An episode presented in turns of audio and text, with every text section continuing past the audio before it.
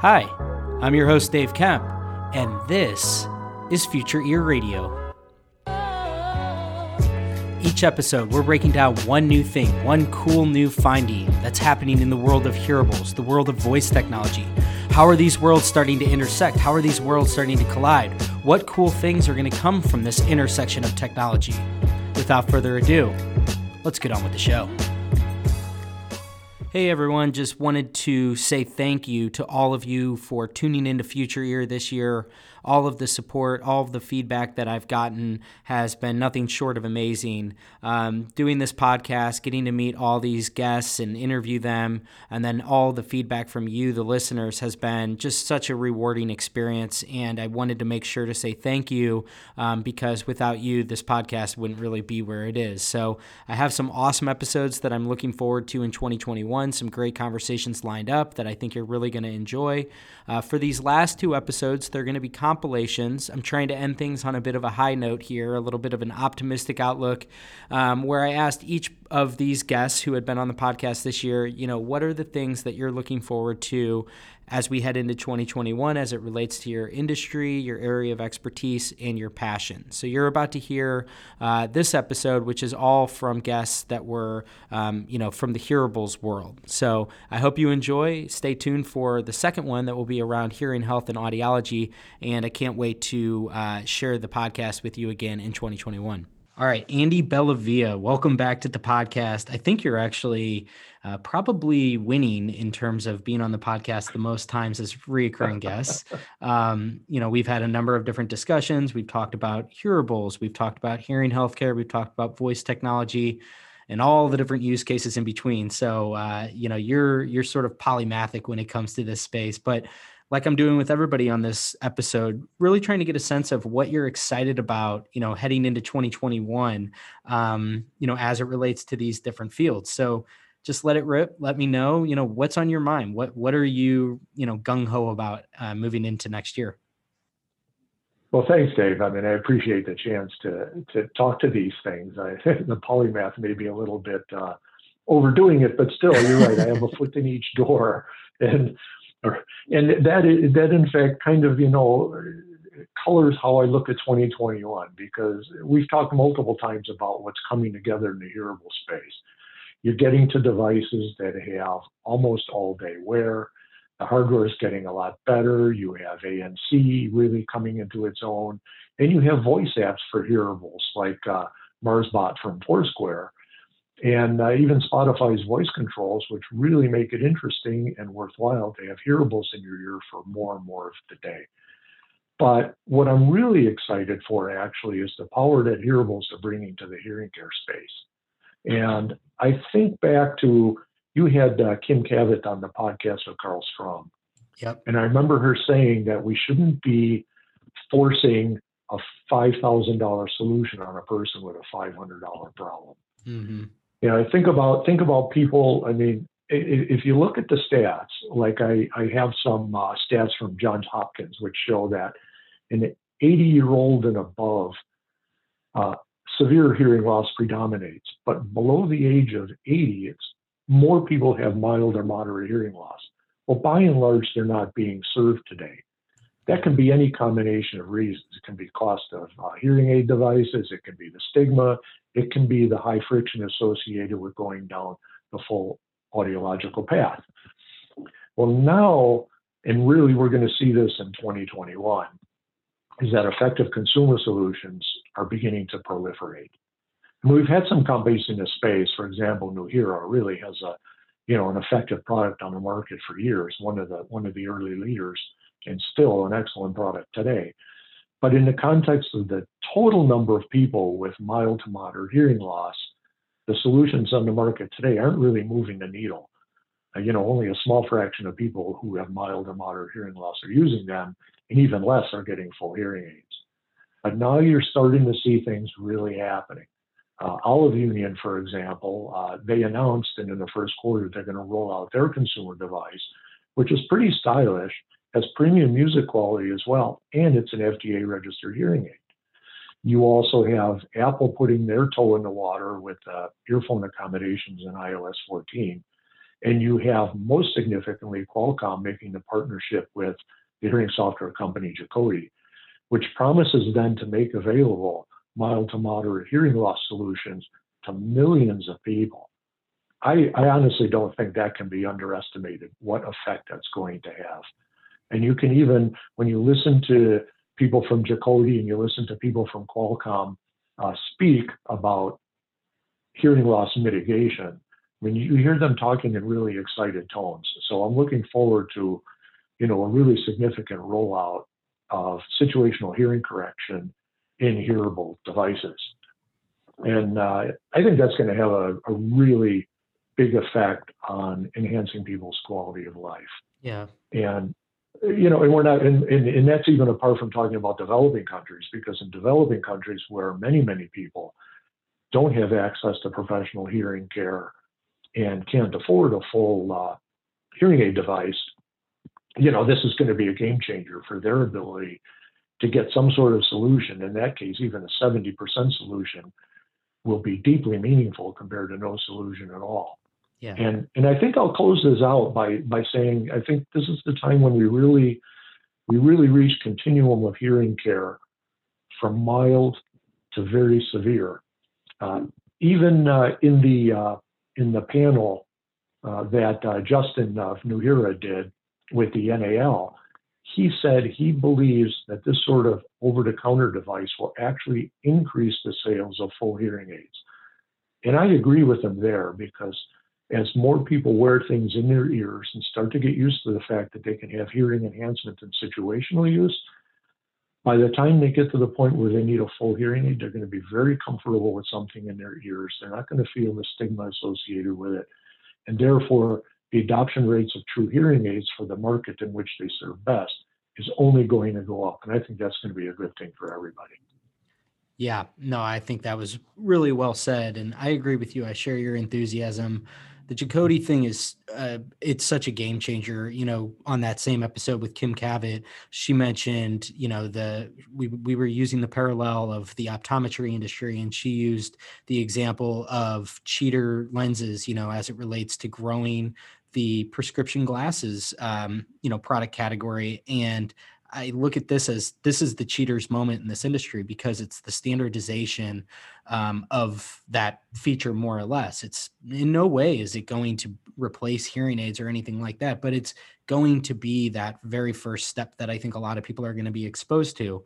And I share your same optimism, and um, you know, I think this idea that the more people that are exposed to this and understanding that so few people are, you know, that they A, have a loss and B, what it sounds like to have a level of the sound around them restored. Um, I just don't think that you can really uh, underestimate the impact that that could ultimately have. Is, is it, like you said, more people just become comfortable with this idea and more people are open to okay i've had this for a few years. My hearing loss maybe has progressed. I want to go see an expert. I want to see a you know a hearing health solution uh, or a hearing health expert.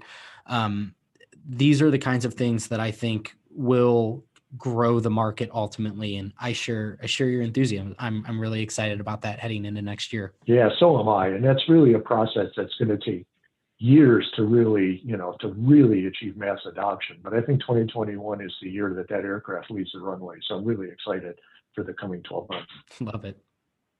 Awesome. Well, cool, Andy. Thank you for joining the podcast as many times as you did this year. I'm looking forward to all the chats that we're going to have here in 2021. I'm looking forward to it as well. And, and, and really, thanks for having me on as many times as you did. All right, so we got Shari Eberts here. Shari was on episode 33, did an awesome conversation with her and Matt Hay back in May, uh, where we talked all about, you know, kind of like living through a pandemic that's full of Zoom calls and screens when you have hearing loss. And um, I just think that it's really interesting to hear both your and Matt's perspectives on what that's like. I think it's something that a lot of people should be well aware of is that you know there are a lot of uh, obstacles that those you know world full of screens sort of pertain and um, i thought you guys really did a great job of shedding a light on on you know what that's like for you and and then also some of the different ways that we can all uh, be aligned in terms of advocacy and work to make it more inclusive more or less. So it's great to have you back on. Just wanted to get a sense from you as we head into the new year you know what are the things that are top of mind for you that get you excited about 2021 yeah absolutely and thanks so much for having me back it was a, a lot of fun to talk with you and matt i really enjoyed it and as you know, 2020 was just a tough year in general. So I think yeah. we're all just happy to be moving forward, uh, especially mm-hmm. people with hearing loss who suffer from isolation during normal times. So the pandemic was definitely um, an issue, but there were a lot of silver linings. And I think, like you mentioned, especially on the advocacy front. And there really did seem to be more of a focus on accessibility for people with hearing loss. I think the pandemic highlighted a lot of the challenges that we faced. And, you know, there were definitely um, interest in news coverage. And so that's definitely a positive. The, the first thing was really on just the face masks and really highlighting um, the difficulty in terms of communicating for people with hearing loss because of that and how it takes away our superpower, you know, which is the lip reading basically. Yep. Um, and Clear Mask can help with that. And it's been exciting to see that being embraced by different companies and, and new technologies heading into 2021. Um, and of course, video conference calls, which really, you know, basically took over yes. all of our interactions um, in 2020. And at the beginning of the pandemic, I started a petition asking the different video conference companies to make their uh, their ASR or their automatic speech recognition captions free for people with hearing loss to help us stay connected during the, the difficult times. And pretty quickly, Google and Microsoft came out and made their excellent captions free for everybody. Yep. And really, Zoom um, has been the one that lags behind. And I know when we spoke back in May, uh, the petition, I think, had about 35,000 signatures. Yep. And right now we're up uh, to about 67,000. Wow. Still climbing.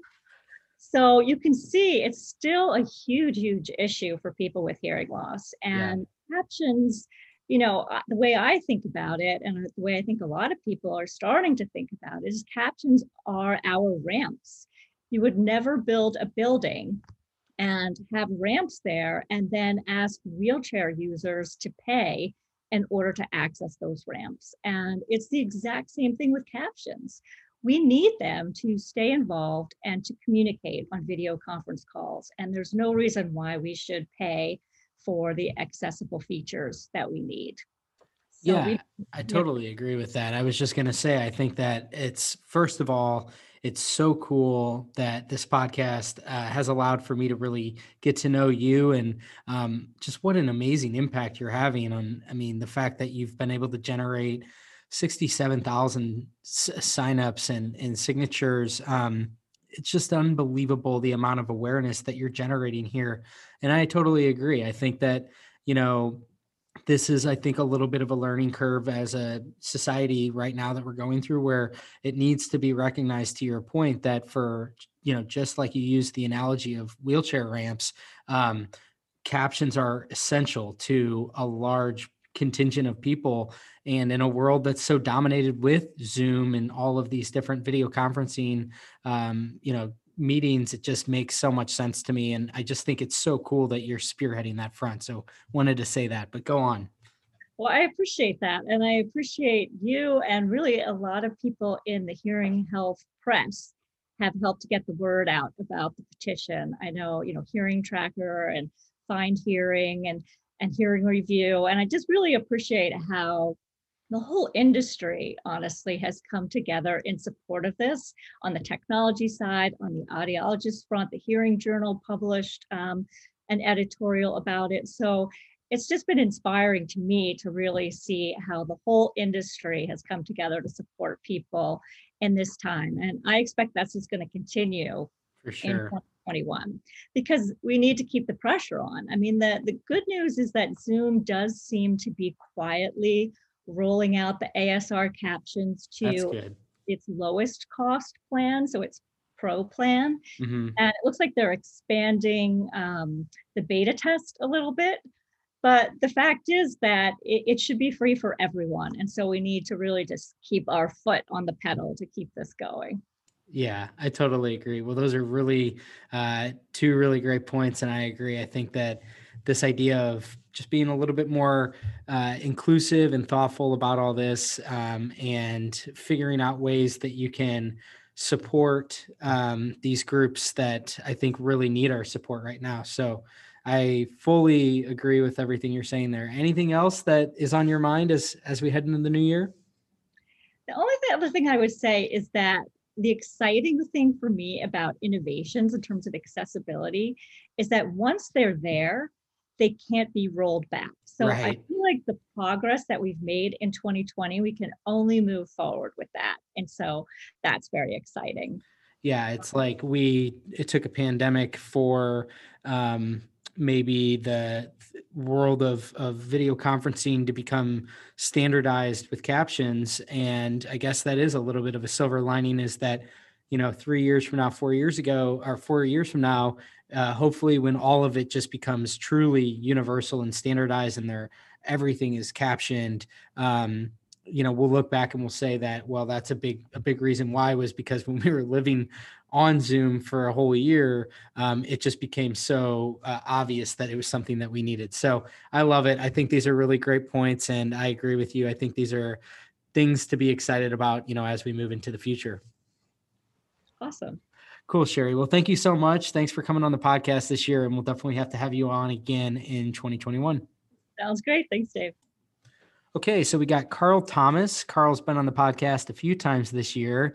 Uh, he and I just did an awesome episode with Nick Hunn not long ago. So be sure to go check that one out, as that was probably one of the most enlightening episodes from the man who coined the term hearables himself. So that was a lot of fun. Carl and I doing that one together but wanted to bring Carl on um, as somebody that's been working in the, you know, really the wearables space and, and specifically with hearables for quite some time.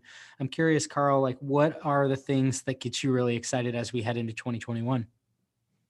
Well, first off, Dave, thanks again for having me back. I really appreciate the time and the, and the ability to chat with yourself and obviously your um, people that are listening. Mm-hmm. I think from perspective being in the hearable space, the one thing that's been really interesting over the last um, few years is just the number of different hearables, headphones, truly wireless um, stereo bud, earbuds that are coming to market that have a range of sensors in them because ultimately that provides so many different benefits to the consumer. But also as well, the more people are starting to look at the category, the more people are starting to realize the scalability of what can be provided, the different types of functions, the different types of features. And that obviously goes hand in hand with the amount of content that is now available for headphones, broadly speaking. We know that over the last five years, um, streaming music has completely blown up to be the main engine of growth within the recording industry. We know that podcasts have just exploded. We know that audiobooks have exploded. So if we're having the ability to listen to more content when we're out and about, whilst also more content is available, there's a part of me that's now thinking, okay, well, with the rise of consumer devices on our ears that understand us, understand context, this content is going to start to become a lot more dynamic, a lot more adaptive to that context. Mm. And you know, I've been talking about audio as a service for a while in terms of audio having a specific job to be done in a very narrow context. And I think with an understanding and an appreciation of um, our physiology from either you know wearables or hearables that have some form of um, insight into our biometrics and also situational context there's going to be a real rise in content which is really designed to either be reactive or designed for specific environments for contextually aware audio listening.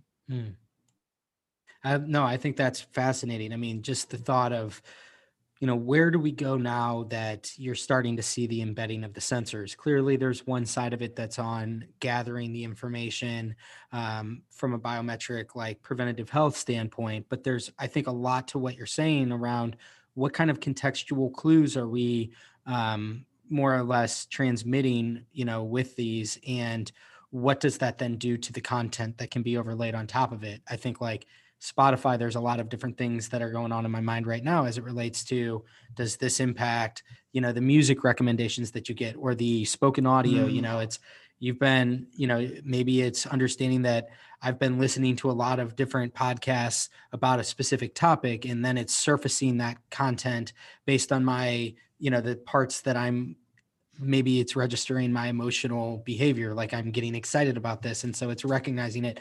There's just a lot of different directions that this could go.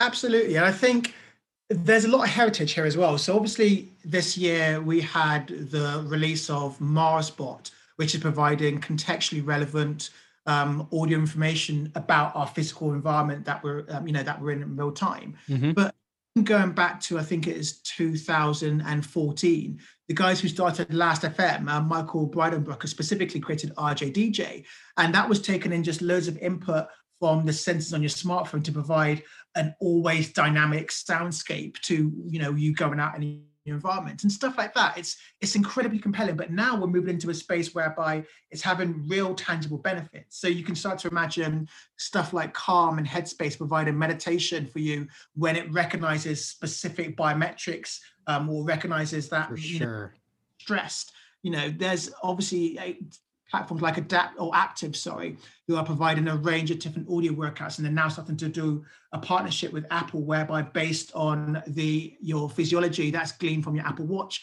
it can start to be a bit adapted to your heart rate. So there's so many examples of where audio can be relevant to us physiologically and providing that tangible benefit. And I think that's going to be, you know, that's going to really scale into so many different types of um, use cases in, across 2021 and 2022, especially.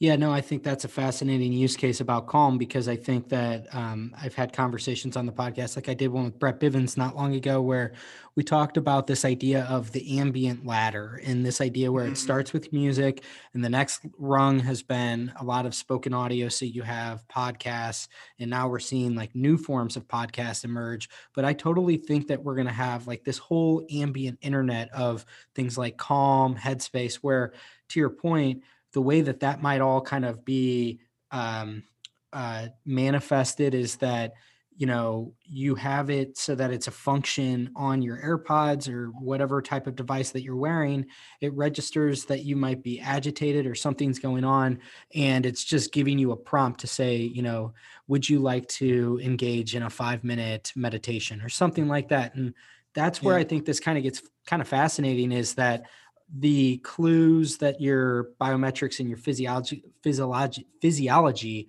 are are transmitting and being captured can then be converted into actionable items. And i think there's a lot of different things um, you know that that get interesting when you start to think about it that way.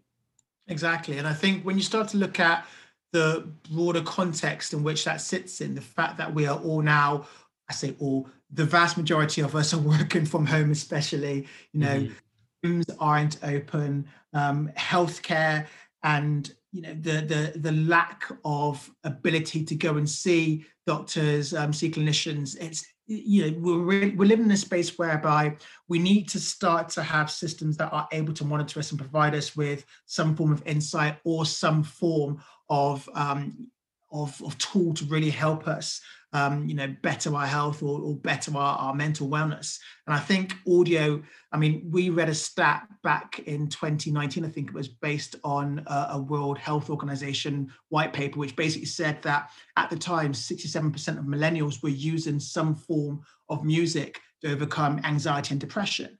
Now, obviously music wasn't developed and created for that specific role but at right. the same time it suggests that if it was or if audio was created for that specific role and if audio or the systems that we use could understand the um, underlying challenges that we're going through then obviously that audio would be a lot more impactful in that specific use case so yeah i'm just very bullish on the fact that we could now be moving into a stage whereby audio really does act as a tangible way in overcoming certain challenges or even a tangible mechanism in certain use cases to really provide real true value yeah and that's why i think uh you know this idea that it's it is this parallel sense like you can do things in a way that you can't with video where video it dominates your entire attention you need to kind of focus mm-hmm. on it you can't drive and look and watch a video or else you shouldn't be doing that but with audio, you can be doing things and have it sort of be in the background. And that's why I think it, you know, on the surface, that's interesting. But when you really think about that, it, it opens up ways that you can engage in content in ways that you never really could with just your phone because it it it, assumes that you know you basically have part of your processing power in your brain that can be allocated to something like this and uh, i just think that circumstantially it becomes something where it's just more feasible more times than not and it's not something that just demands you to stop everything and turn all your attention this way. And so that's where i think things are going to get really interesting when really the audio internet explodes the way that i think it is. I think that the precursor was you needed to get the internet enabled more or less with outfitting everybody with these kinds of devices and having that behavior shift that we've seen over the last few years with AirPods, most notably. Um, and now it's kind of like, okay, what comes next? And like you mentioned, MarsBot is a really, really good example of operating on that assumption where you may you might have a lot of different UGC that's been created in high density areas. Like I live in Chicago, or I used to live in Chicago, but you know, I got like all kinds of friends that live there and we're all, you know, dropping our our own UGC and I can hear like your recommendation when I walk by a restaurant. That's mm. actually really intriguing. Like that's a compelling but again, it's not something where I'm not sure if I would want to be notified on my phone with like a lot of alerts to say these kinds of things. It's because these things are already kind of in my ears and it's operating on the assumption that it's just like here's just a little bit of tidbit of information. Um, I just think that's a subtle a subtle thing to point out, but I think it's a really important thing to point out about why audio is so different. Exactly. And I think that combined with the proliferation of audio assistants as well, where they can mm-hmm. start that filter to what's actually relevant to us, again, that makes the whole audible experience so much more compelling because if we're walking past a specific retailer, we're walking past a specific um, restaurant that we have transacted with previously or that we have a relationship with, then it makes whatever notification a lot more compelling to us to obviously access that at that moment in time. And I think, yeah, just we've obviously gone through the rise of audio over the last five years. Yeah. And there's parallels around broadly speaking the information age that we went through in the noughties, um, early 20, um, or early 20s, sorry, say. And I think now about moving in the same way that we have in the information age into the age of context. What do I want to hear at this moment in time? What's going to benefit me at this moment in time? How do I deduce that? By using the sensors that are on the device that I'm wearing in my ears. And obviously, we know from a lot of the writings that Nick Hunn's done, and obviously all the great experts, that the ear is a great physiological playground mm-hmm. to these cues. So it's now about that relevance for me personally. Yeah, no, I love that. The age of context. I think that's so, such a well said statement because I do. I think you're right. I think that it's like one thing to capture a lot of this information. Now, I think the next stage is making sense of it in a way that's highly personalized on a per user basis. Absolutely. Uh, all right, cool. Awesome, Carl. Thanks so much for joining me here today and for all the times that you were on the podcast this year. I always enjoy our conversations and I definitely look forward to doing a few more next year in 2021. Thanks again, Dave, for having me. And um, yeah, happy new year to everyone else and happy 2021 when it comes. Happy 2021. Cheers.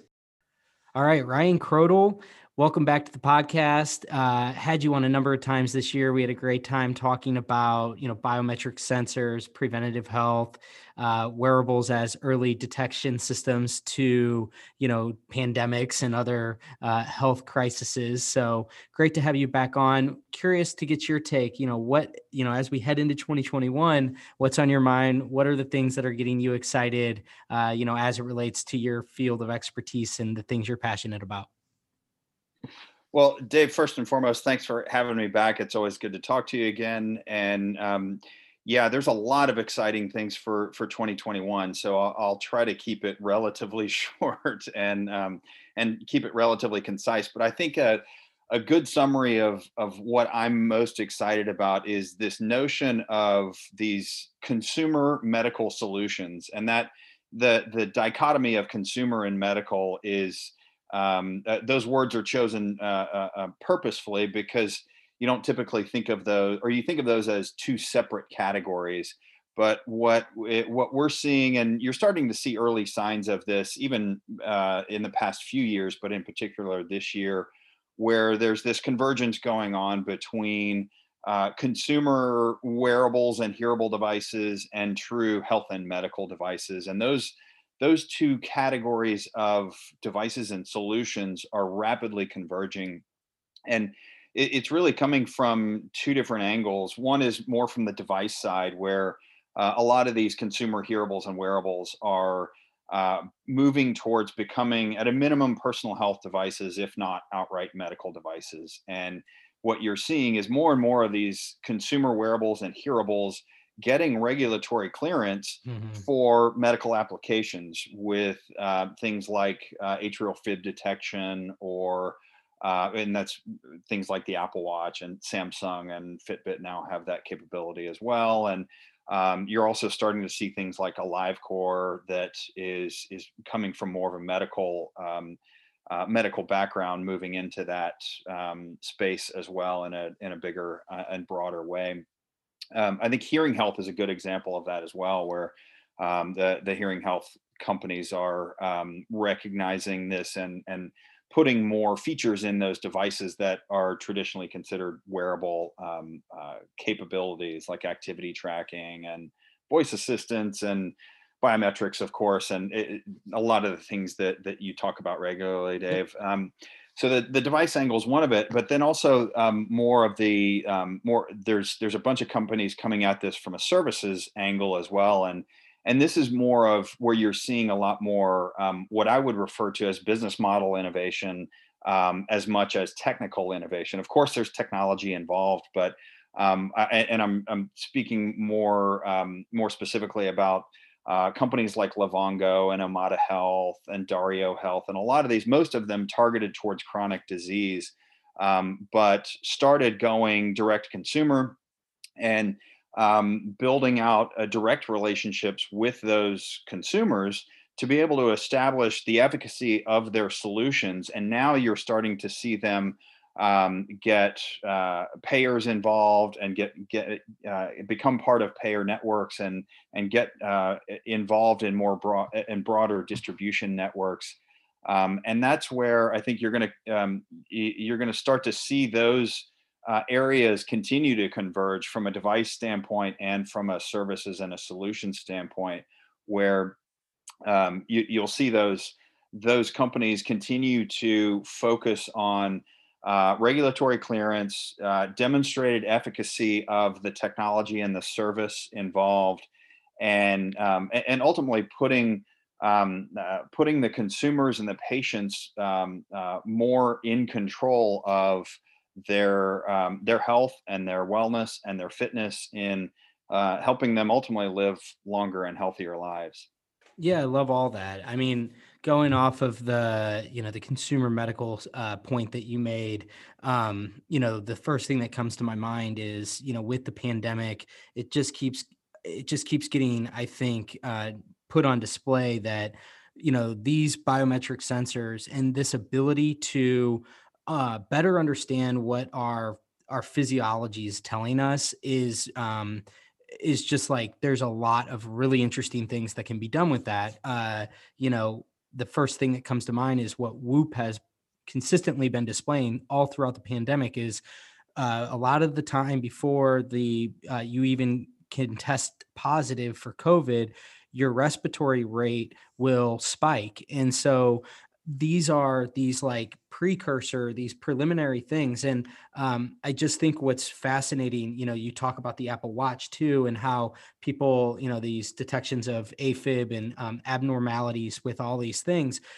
it just strikes me as we're in this super early onset of what's going to be i think a massive trend throughout the 2020s which is preventative health right? It's like this whole notion that these consumer wearables that people wear largely for the consumer applications, whether it be Apple Watch and it just be your everyday watch, or Whoop, where you're using it as like a training band to live a healthier life, they double as these notification systems of there are abnormal or abnormalities going on.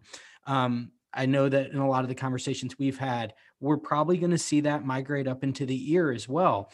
And so you're going to be, I think that we'll have like these devices that we're all going to be wearing largely for consumer purposes that serve uh, as a dual medical you know preventative kind of guardian use case uh, for a myriad of different things that they're capturing. And a lot of that i think is going to be um, tied to the data science. You know we've had a lot of really good conversations around that about you know the machine learning advances uh, in terms of what you can assess from all of this data and that to me is another really exciting aspect as it relates to biometric monitoring and uh, sensors in general is the actual science that's layered on top of it and these algorithms that we're going to be able to make sense of all of this data that's being captured yeah, it, there's uh, there's a ton going on there like that, and, and it um, uh, there's there's a bunch to unpack there. So um, first and foremost, you're right.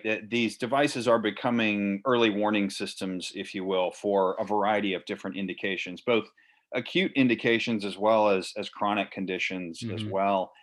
And from a from a device standpoint, I think you're going to start to see um, a, a proliferation of this user experience similar to uh, i guess the most common example of it is the apple watch and the afib where the ppg sensor is continually monitoring for irregular heart rates and irregular heart rhythms.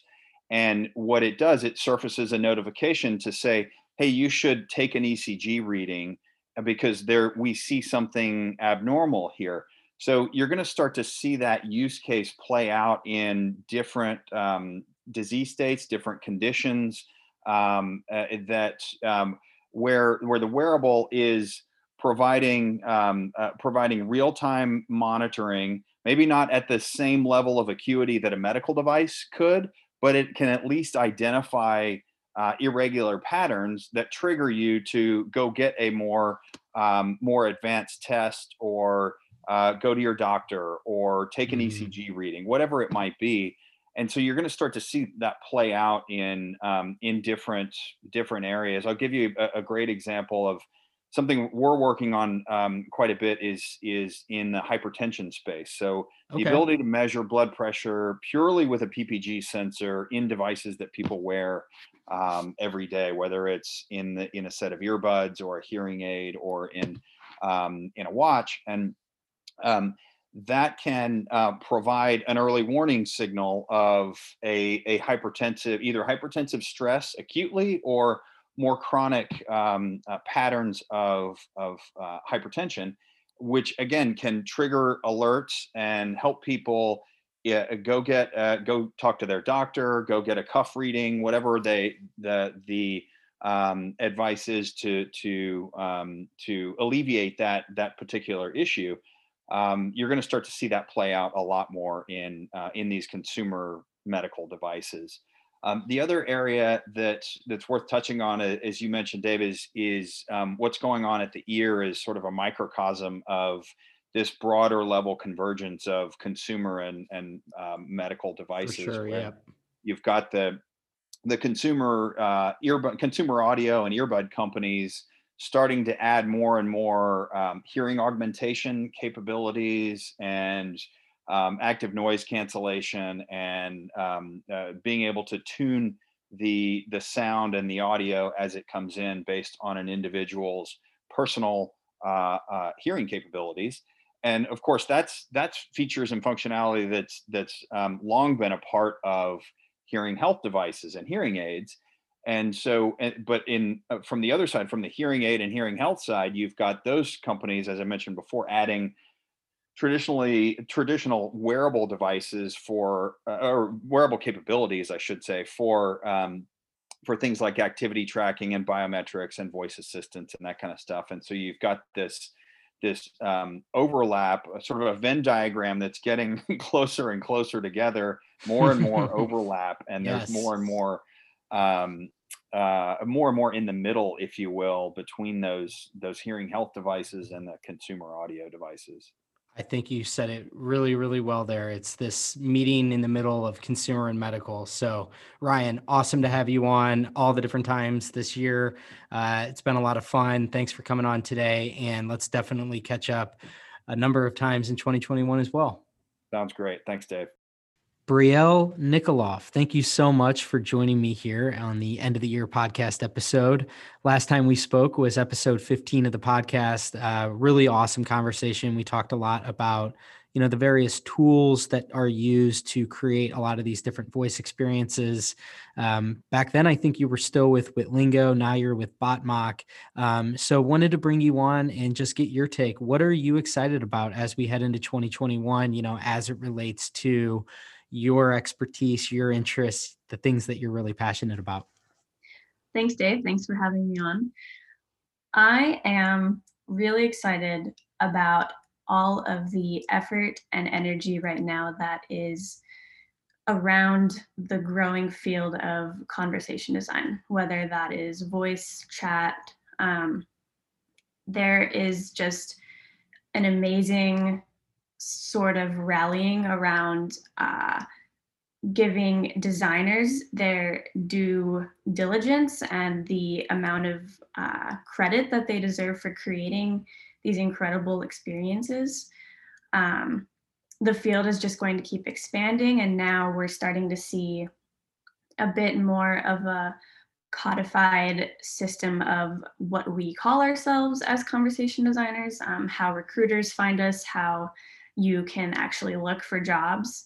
And uh, with uh, Hillary Black's new uh, website that launched yesterday, I believe, conversationdesignjobs.com, we're just seeing so much uh, progress around this, which is amazing.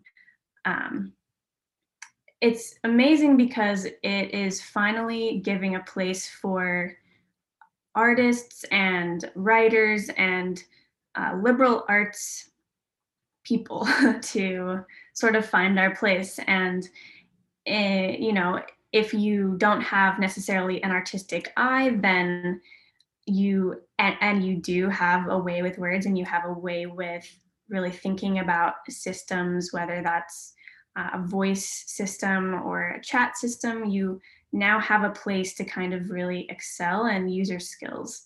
So at botmock more and more enterprise teams are coming to us and um, we've really seen a bit of a shift over this year that i think will keep happening next year which is um, they're coming to us and they're saying, hey, you know, in you know, a couple years ago, our whole chatbot was designed and maintained by this one person. Now we have a product manager, we have researchers, um, we have developers and designers all working on this, and we're treating it the way it needs to be treated, which is as a real product. So, um, so lots of them are telling us, hey, we're hiring a new conversation designer next week. Can we uh, get a new, can we get a botmock demo session for them as well? Um, and I just think it's amazing how people uh, are really flocking to this field, especially it's so cool to see the voice field grow and and there's audio files and film people and script writers and just an amazing kind of um, gathering of different backgrounds and skill sets to kind of help this field progress altogether. Yeah, I mean, I think that has been one of the coolest and really honestly m- most surprising things since I've been dabbling in this space and coming around and meeting all these people is I initially thought that it was going to be very, very techy, and there is a tech element to it. Um, you have a lot of developers, highly technical engineers, um, people with those backgrounds. But what I didn't expect when I first started to come around back in 2017 or so was that this was a home for a lot of liberal arts um, type minded people too and i love that i love that um, we're kind of seeing this field really open up into you know if you're um, a liberal arts uh, major that has a real passion for storytelling or you're a linguist like yourself um, i just find the one of the things that really is so magnetic about the voice industry is that it is so broadly appealing to different backgrounds and because you have that really diverse mind uh, minded groups of people, both technical and also highly creative and um, from the art sides of things. I, I just love the the marriage of the two. And to your point, that I think it's been so cool to see over this last year in particular the the the design side really formalize in a concrete way. Like you said, you now have a really clear understanding of the delineations between what a conversational designer does, what those expectations are.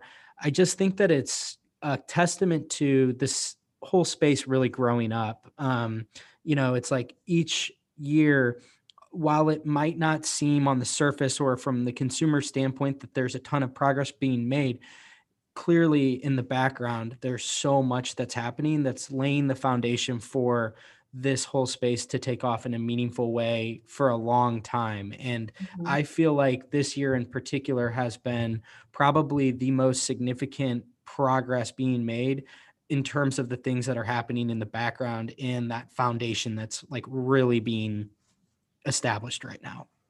I totally agree. And I, to your point about sort of the design process behind um, that comes before the development finally you know being brought out into the light it's amazing to see and uh, it's amazing to see teams you know i would i would say a, like uh, more than half maybe more than half of the teams that use botmock don't even necessarily um, need the developer handover to be that robust.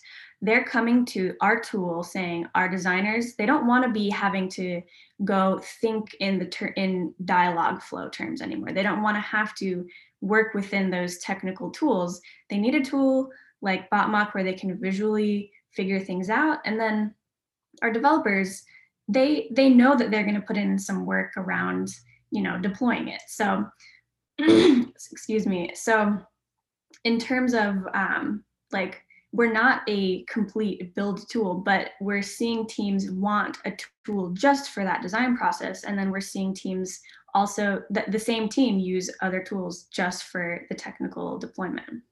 Yeah, I love it. I think it's like this um the the two sides, the developers and the designers, I think are they've sort of are realizing the way in which they work in tandem and um, I just think that's such a again such a testament to where we are with this is that the, the technology is so new. It's not like this is some sort of iteration to like the mobile web was to the previous web. Like this is kind of like a whole new internet in, in many different ways and and so of course it's going to take a while for us to even figure out like how do we go about building this thing out?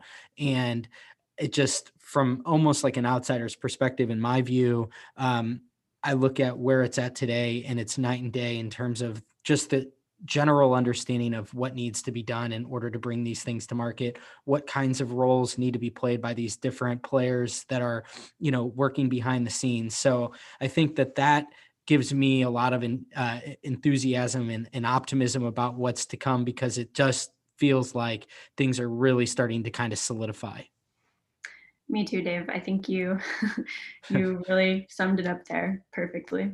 Awesome. Well, thanks, Brielle. Thank you so much for joining. I look forward to chatting again here in 2021. Me too. Thank you, Dave.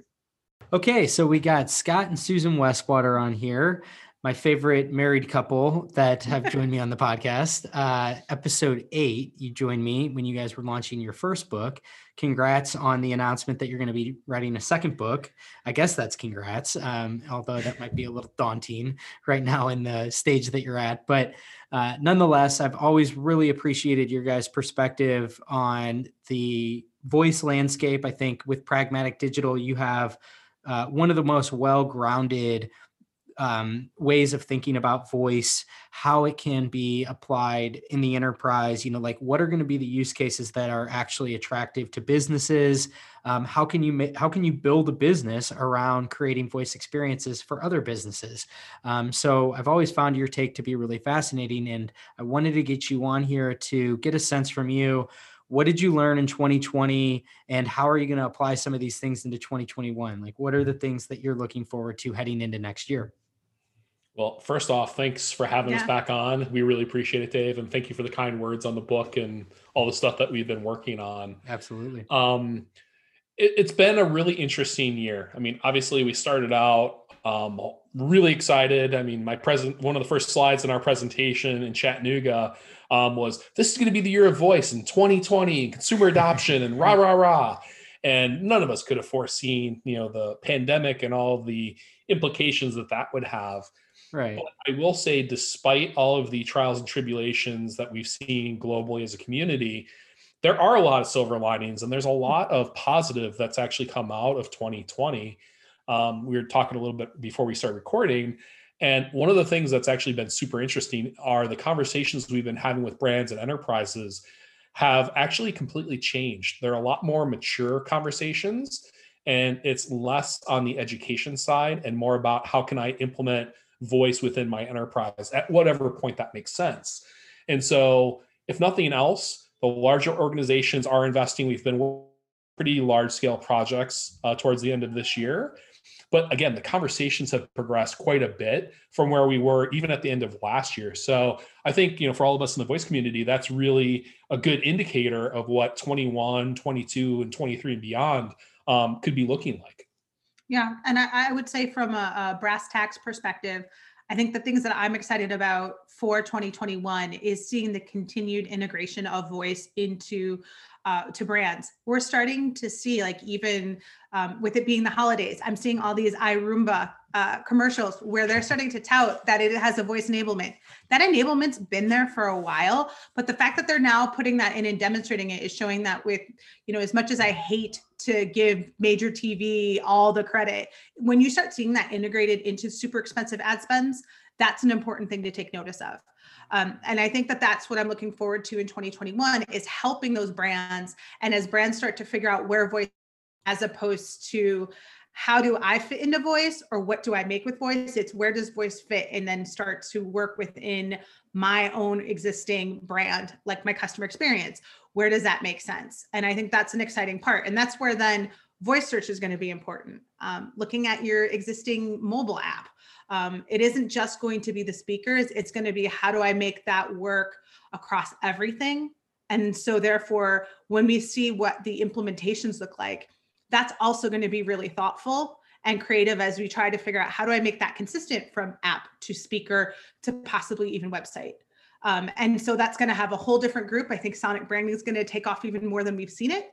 Um, thinking about what how those uh, well-known uh, spokes voices are for brands, those are again, there's going to be considerations, and I think the creative executions are going to be something exciting to look at too. Yeah, I think the um, you mentioned you know sonic branding and this idea of having a spokesperson. I you know before we started recording, we were talking a little bit about um, you know just customizing the the assistant you know and the for each different brand having you know not using a default um, and and having that identity and i think that that was something that initially people were maybe 50 50 on you know you could maybe make an argument for why it makes sense to just use the default you know have everything just sound um, kind of uniform across whatever brand and i think now in hindsight it's really obvious that you know you want to be able to stand out in people's mind and whether mm-hmm. that's through a combination of the sonic branding but also with using a designated spokesperson you know and doing voiceovers um, these are the again these are the things that are happening right now in the voice space that they're really iterative but they're like such a testament of the formative stage that this technology is in it's it's going to be the things that are standard and we'll, we'll look back on you know down the line as you know, of course, it's the way that it is now, and never even think that it was at one point debated as to what it would be. But I do think that, you know, this idea of having multiple voice assistants for all kinds of different brands and and having that brand, you know, like what does Nike's voice assistant look like and what does it sound like? You know, it's probably something that's tied to its overarching brand. And that's really exciting to me is that it becomes something from from a consumer standpoint I think just more engaging. And then from a brand standpoint, it becomes a new channel that you can manifest your brand in in a different way. And those are going to be the kinds of things that I think get more and more brands on board with this idea of like, you know, manifesting it and having that extension into this new channel. And like you said, there's a lot of reasons for these big companies to be heavily you know thinking heavily about the uh, voice space right now particularly around voice search voice seo mm-hmm. so i think by using some of these different mechanisms as an you know an overall message to say like voice is really important is going to just pay dividends down the line. Yeah we had a couple projects this year that we worked with Sixième Son who is the world's largest sonic branding agency out of paris. And there there's one situation where we created their skill in action.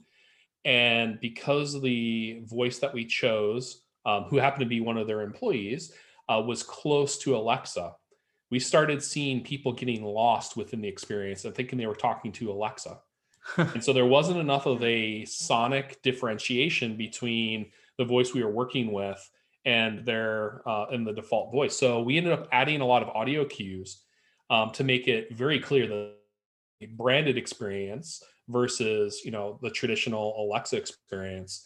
And then we also have an example um, with the Open Voice Network, where again Sixième Son did the audio branding, um, and we actually have a demo where we have a default Polly voice. It's a male Polly voice. Um, and being that the Open Voice Network is an international organization and we wanted to be welcoming, we chose a voice that actually had an international feel to it. So it's um, a gentleman who also works at um, Sixième Son, but he actually has a French accent.